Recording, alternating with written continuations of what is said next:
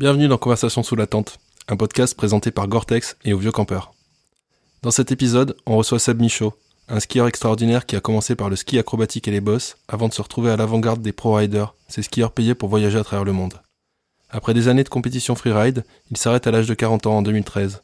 Il aura fait partie des 12 premiers skieurs à rejoindre le Freeride World Tour et était l'un des rares à avoir remporté le fameux Extrême de Verbier sur le Bec des Rosses. Aujourd'hui, il enseigne le freeride aux enfants et ados de la Clusa et il nous raconte ses débuts, son évolution et son problème de froid récurrent.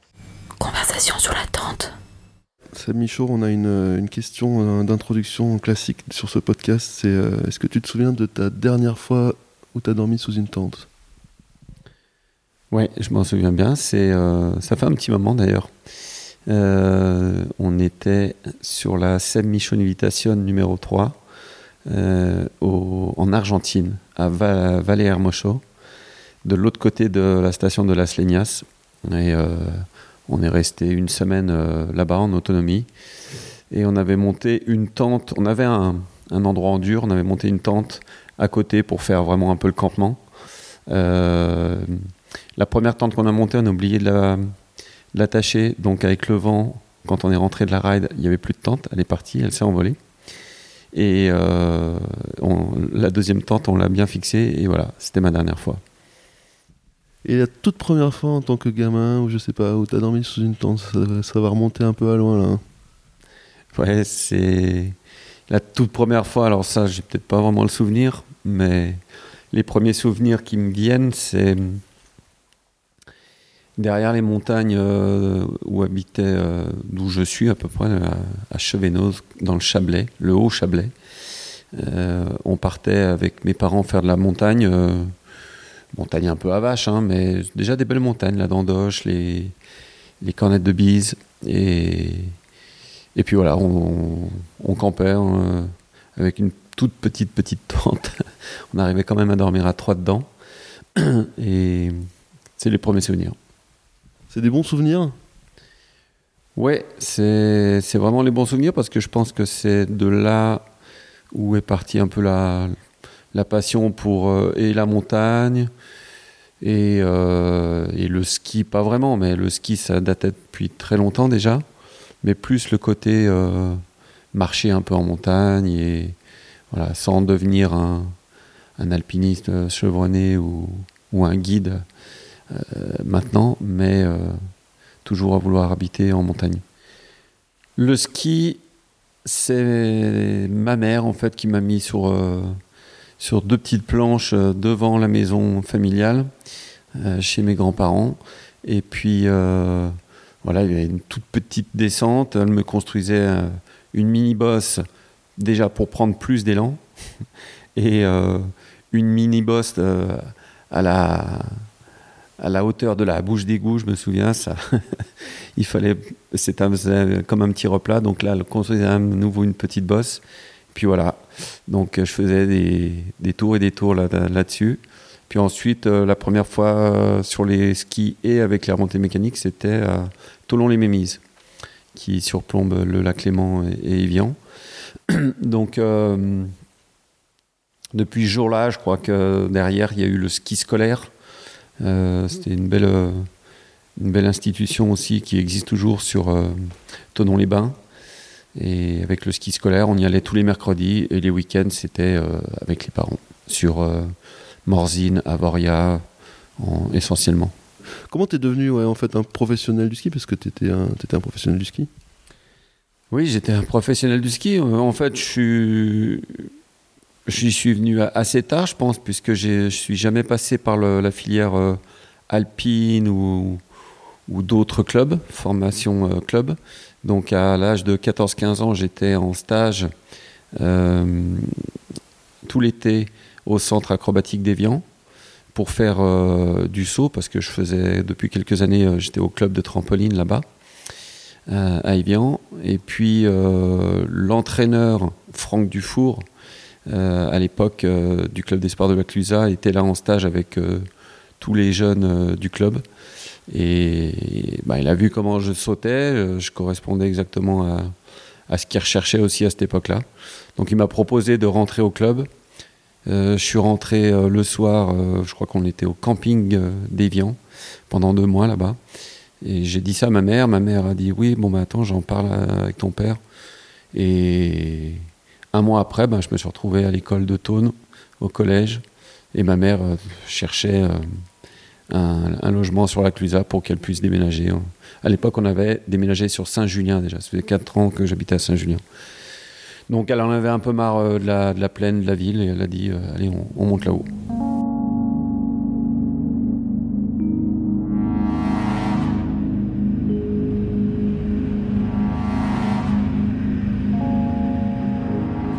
Et pourquoi la Clusa? La Clusa parce que le club des sports euh, de freestyle et puis cette opportunité de pouvoir y rentrer.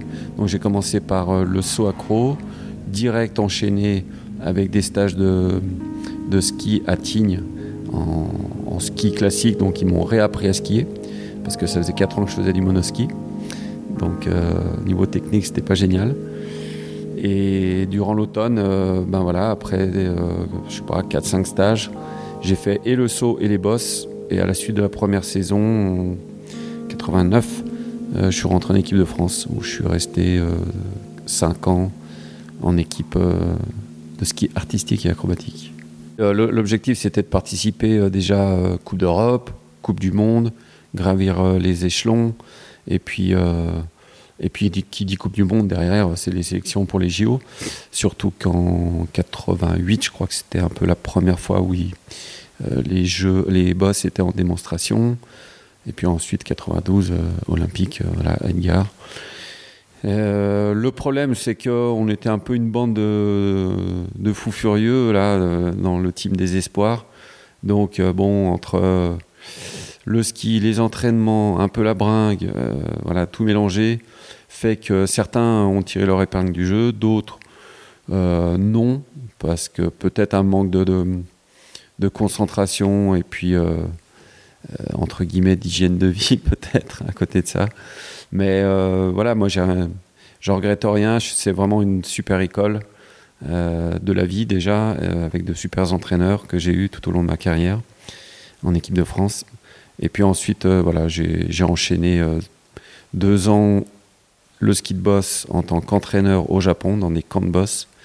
Et de là, euh, euh, le, le- freeride est parti en gros parce que quand je rentrais, je faisais des photos avec Eric Berton et, et je me suis retrouvé dans Skier Magazine, dans les premiers numéros de Skier Magazine. Donc, euh, carrière professionnelle euh, entamée à, à ce moment-là. Conversation sur la tente. Pro Riders, ça existait. euh, il y en avait un ou deux, donc euh, des, des Bruno Compagnier déjà, euh, Pat Ferries, qui c'est qui avait. Après, moi, quand je suis arrivé, effectivement, on était aussi un peu les premiers. Ils ont monté le team Dynastar avec euh, Arnaud Adam, euh, Yann André, Diboulit, euh, il y avait bah, Garlin aussi qui est rentré, qui était un peu plus jeune que moi, donc au final. c'était un peu le gamin, un peu foufou aussi. Et puis nous, déjà un petit peu plus posés. Donc, gros team, gros team chez Dynastar. Salomon a répliqué aussi avec un gros team, euh, Rossignol, on partait un peu tous euh, sur les mêmes euh, trips euh, compétition déjà. Et, puis après, bah, des trips euh, par team sur des, des trips vidéo il y avait vraiment une envie venant de, des marques de, de, redonner un grand coup de boost au ski, en, bien sûr en s'inspirant du snowboard, puisque les skis double spatule sont, sont sortis. Il y avait déjà eu des tests dans, dans les années, euh, je sais pas, 60-70, il paraît, mais ça n'a pas été concluant. Et là, ben il était temps de, de redonner ce, ce coup de, de boost au ski et puis euh, ils se sont euh, appuyés sur nous aussi, pas que sur le ski alpin compétition élite, un peu le ski fun qui touchait beaucoup plus de monde et, euh, et surtout les jeunes aussi, puisqu'on a vu arriver des candides à cette époque-là aussi, qu'on fait exploser euh, le, ski.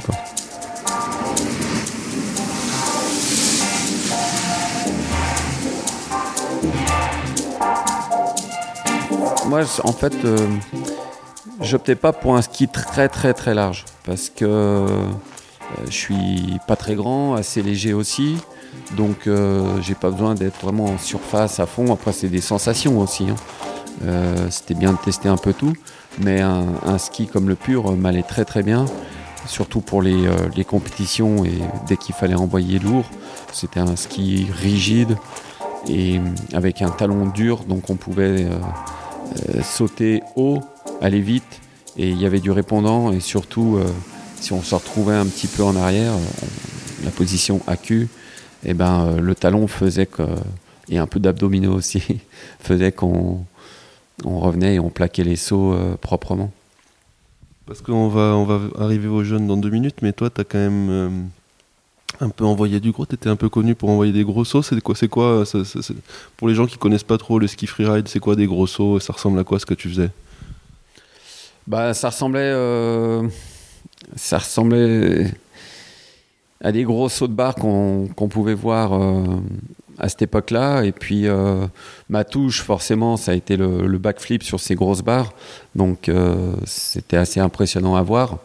Et, et en vidéo ou en live, soit en compète, soit lors de sessions vidéo. Voilà. il- à cette époque-ci, on, on se calculait pas vraiment la hauteur. Enfin, moi, c'était pas mon but de calculer une hauteur de, mes sauts pour avoir un record. C'était plus euh, à cette barre-là, elle me plaît, ou ce kick me plaît, je le retravaille un peu, je le module, j'y mets un coup euh, de, ski dessus sans sortir vraiment la pelle pour euh, aplatir ou donner un petit coup de, kick à la sortie du saut. Et puis l'esthétisme aussi de l'endroit, du passage. Euh, quand c'était de la vidéo, on essayait d'avoir euh, le ski le plus propre possible derrière, ce qui n'était pas tout le temps le cas, puisqu'on on avait des hauteurs tellement hautes que derrière, c'était pas assez pentu, donc on posait un peu sur le côté, ça nous renvoyait vers l'avant. Euh, voilà la différence avec maintenant, où ils essaient de poser propre tout le temps sur les skis. Et puis, voilà, c'était cette époque-là où, on cherchait un petit peu aussi à à donner euh, plus de le côté euh, spectaculaire que le côté euh, esthétisme propre du, du skieur à enchaîner sans poser les fesses, sans poser le dos. Les compétitions nous ont amené à, à ce qui est plus propre aussi, je trouve, maintenant. Conversation sur la tente. Quand j'étais dans ces, ces années de transition entre le ski de boss et le freeride, là, où je suis allé deux ans au Japon, ils étaient euh, super friands de, vidéos là-bas. Donc euh, vidéos de boss, vidéos euh, d'alpin, technique pure, et ces vidéos déjà de freeride qui existaient, avec les, premiers, les premières vidéos américaines où on retrouvait déjà euh, les Doug Combs, Dean, Cummings, Seth Morrison, il y avait et puis Shane. Et donc Shane McConkey, pour moi, c'était, ça me correspondait un petit peu. Je voyais déjà euh, des saltos arrière euh, sur des, des hauteurs de barre euh, énormes. Euh, son ski aussi que, que je trouvais vraiment super beau à voir. Et puis son style de vie, un peu fou furieux. Donc je me suis un peu inspiré de lui. Et quand je suis rentré en France, les premières barres, bon j'en avais déjà fait au Japon, mais les premières barres pour les, séances photos euh, de Skieur Magazine, voilà, on était à Val Thorens, euh, j'ai trouvé un- une barre rocheuse, euh, j'ai envoyé le, envoyé le bac, posé. À l'époque, j'avais des skis de boss, super fins, mais skis de boss, mais déjà rigides, donc ça me permettait de, poser les sauts. Et, c'est parti de là. Donc, il n'y avait pas que moi qui a amené quelque chose, c'est que je me suis aussi inspiré de Shane. Et derrière, bah, j'ai mis ma patte un peu euh, à l'européenne. Toi, le boulot qu'on a fait pour toi, le- tu parlais de tes entraîneurs euh, qui t'ont inspiré à l'époque. Aujourd'hui, c'est un peu toi qui le fais euh, pour les jeunes. Comment ça se passe? Depuis combien de temps tu as commencé ça? Eh ben, j'attaque la cinquième saison, cinq ou six ans, je sais plus, ça passe vite. Euh, ça a été euh, naturel puisque euh, les gamins, en fait, j'avais envie de partager ma passion. Donc, je me suis retrouvé euh, en 2014 avec euh, un premier groupe. Après, en 2015, ben, j'ai eu deux groupes. Et puis, c'était au sein d'une école de ski. Donc, c'est pas uniquement les heures que je fais avec euh, mes juniors qui va faire que je vais gagner ma vie sur un hiver. Donc, il fallait que, que j'enseigne. Moi, j'ai mon BE que j'ai eu en, en équipe de France à l'époque quand je l'ai passé en 93. Je suis BE depuis 93, mais j'ai enseigné à partir de 2013-2014. Et, au final, euh, je me suis pas vraiment posé la question parce que de toute façon, il faut, il faut bosser. Euh, on va pas rester euh, tranquille à la maison et attendre que ça se passe. Donc, et c'est quand même un chouette boulot d'apprendre à skier à des, à des jeunes, à des, à des enfants, à des adultes qui certains jamais vu la neige. Je trouve ça assez gratifiant. Et quand je prends deux heures ou quatre heures de cours et que ce soit du débutant, ce que j'aime bien, puisque déjà ça me repose aussi, parce que de skier à fond avec mes juniors euh, toute la journée, le soir t'es explosé. Donc euh, je rechigne pas à prendre euh, deux, trois heures de, cours. Et puis euh, à la fin de, la semaine, euh, quand, quand un des gamins vient te voir en adulte et te remercie, et qui s'éclate, et tu le revois euh, le lendemain sur les planches euh, avec sa famille, et puis qui savent skier avec, un, avec la banane euh, sur le visage. Et moi, euh, je suis super content et super fier d'avoir euh, d'avoir pu faire ça, quoi. C'est quoi la différence entre apprendre le ski directement par le freeride et euh, on dit souvent que l'alpin c'est la meilleure école, qu'il faut passer par l'alpin, qu'il faut bouffer du piquet. Euh, comment tu vois ça toi? Ben, la, la- la preuve, c'est que quand on récupère des gamins qui viennent de l'alpin, au niveau technique, il y a beaucoup moins de boulot à faire. Après, c'est plus sur l'engagement des sauts, parce que ça, des fois, ils n'ont pas vraiment l'habitude, malgré que maintenant, il y a, il y a euh, je veux dire, même les alpins vont faire un petit peu de ski hors piste, et puis euh, dès qu'il y a des sauts, ben, ils sautent aussi, c'est plus facile quand ils arrivent, euh, quand ils lâchent l'alpin et qu'ils viennent euh, dans ces disciplines-là, freestyle ou freeride. Mais euh, c'est vrai qu'il y a, un tout petit, euh, une petite transition à, avoir. Euh, ça peut être aussi le style de ski en, freeride, où on est moins, moins typé géant et à passer des portes. Mais voilà, chacun amène un peu sa touche, chacun a son style de ski. Et puis, c'est pas à moi à changer vraiment le style de ski d'un gars. C'est plus à s'adapter à- à lui aussi. Et puis, euh, s'il veut rester avec son style et que ça marche, eh ben, tant mieux. Euh, ce sera différent sur les, sur, les, sur les skis et à voir aussi. Parce que sinon, on fait du copier-coller, du clone et, et ça apporte pas grand-chose.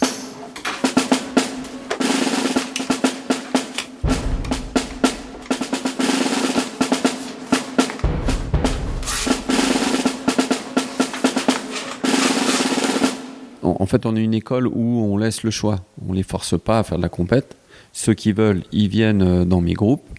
Et ceux qui veulent pas, il y a d'autres pros qui sont là aussi pour euh, ski plus loisir, freeride, et puis le côté montagne aussi. Puisque je travaille avec un, guide, euh, Henri Faux, qui lui est en charge de groupes spécifiques euh, euh, découverte et ma- manipulation de cordes, euh, comment, voilà, comment euh, utiliser tout le matériel du ski de montagne. Et ça c'est quel âge À quel âge t'apprends ce genre de choses en fait euh? Alors on, on les prend à partir de 7-8 ans, où on fait du ski, euh, ski de base, hein, de, voilà, on leur met pas de, de sac à dos et, et, ni DVA pour les 7-8 ans. Et à partir de, puisqu'on reste sur des zones pistes, bord de piste, mais bord de piste, euh, euh, hein, il faut bien comprendre, il y a piste, bord de piste où on est obligé d'avoir le DVA, et le bord de piste qui est euh, ultra damé et avec une petite bosse sur le côté, voilà. Et à partir de 8-9 ans, enfin 9 ans, on est obligé de leur mettre le DVA, donc découverte du matériel, puis le sac à dos et ainsi de suite. T'as appris la pédagogie, tes pédagogues avec les gamins, ils en pensent quoi? Il faudrait leur poser la question, mais écoute, si s'ils sont toujours là, en tout cas les les 17-18 ans que j'ai maintenant, je les ai prises avec 13 ans, c'est que que ça passe bien, quoi. Et aussi bien peut-être euh, ma façon de voir les choses, de- d'entraîner et également d'être avec eux. Euh, le côté sérieux, parce que ça, je pense que c'est super important. S'ils veulent réussir aussi bien sur les skis que dans la vie, il faut quand même être un minimum sérieux, de pas répéter peut-être les erreurs que j'ai faites quand j'étais jeune. C'est là j'allais t'interrompre parce que ça me faisait quand même marrer d'entendre Seb Michaud dire il faut être un minimum sérieux pour réussir. Quoi. Bah ouais, mais bon, peut-être que Moi qui t'ai vu euh, ramper dans un bar euh, après une victoire à Verbier, Ouais, bon, bah ça, c'est, c'est ce qui va avec euh, le, freeride. euh, Et puis, je pense qu'avec euh, tous les sports, quand on a des, compétitions et puis qu'on a fini notre compète, on aime bien un peu se relâcher. Voilà, il y a certains sports qui le permettent plus que d'autres d'aller un peu plus loin dans, la, dans la fête. Et, et c'est vrai qu'on en a bien profité. Maintenant, je sais que quand on était au matin d'une compète, on avait quand même euh, la tête sur les épaules par rapport à ce qu'on devait faire. Et il n'y a pas de mystère, quoi. Si tu arrives complètement fracasse, ça peut peut-être passer une fois, mais ça va pas passer euh, deux fois, quoi. Voilà. Euh, aujourd'hui, ils skient quoi les, les jeunes que tu as et hum, en quoi ça a évolué? Je pense qu'en 20, 25, 30 ans, ça a quand même pas mal évolué le matos. Ça ressemble à quoi euh, aujourd'hui? Alors, euh, ouais, il y a pas mal d'évolutions, mais hum, ce que je remarque, c'est euh, c'est quand même le. Les gamins que j'ai là, ils, skient avec ou du ski plat derrière ou du, double spatule. Maintenant, on recherche quand même, il y a toujours euh, le côté ben, saut qui prime, et on est obligé quand même d'avoir des skis assez rigides au talon. Parce que sans ce côté rigide euh, au talon, euh, la moindre, euh, le moins déséquilibre un peu en arrière fait que les deux talons lâchent et puis boum, c'est la zipette sur le dos. Donc on arrive toujours à retrouver un peu ce, ces skis, voilà. Et hum, après moi, ce qui, ce que je trouve qui change plus que que le matériel, c'est la façon de rider. Les gamins, ils sont obligés de passer par le côté freestyle à fond pour euh, à pouvoir euh, être sur les podiums. C'est rare de voir un run comme avant, euh, typique Big Mountain, sans 3-6, sans tête en bas. Là, ça n'existe plus. Et même chez les juniors, ils n'ont pas le droit de faire des, des têtes en bas. D'accord? Donc, tout ce qui est salto, pair arrière, pair avant, euh, enfin pas 3-6, mais euh, ils ne peuvent pas le mettre la tête en dessous des fixations. Côté euh, sécu, par contre, en 3-6, euh, tous les gamins font des 3-6, quoi. Et chaque podium, c'est un gamin qui a fait un 3-6. Bon, à côté, il faut rider aussi, hein, mais il faut avoir ça dans sa valise.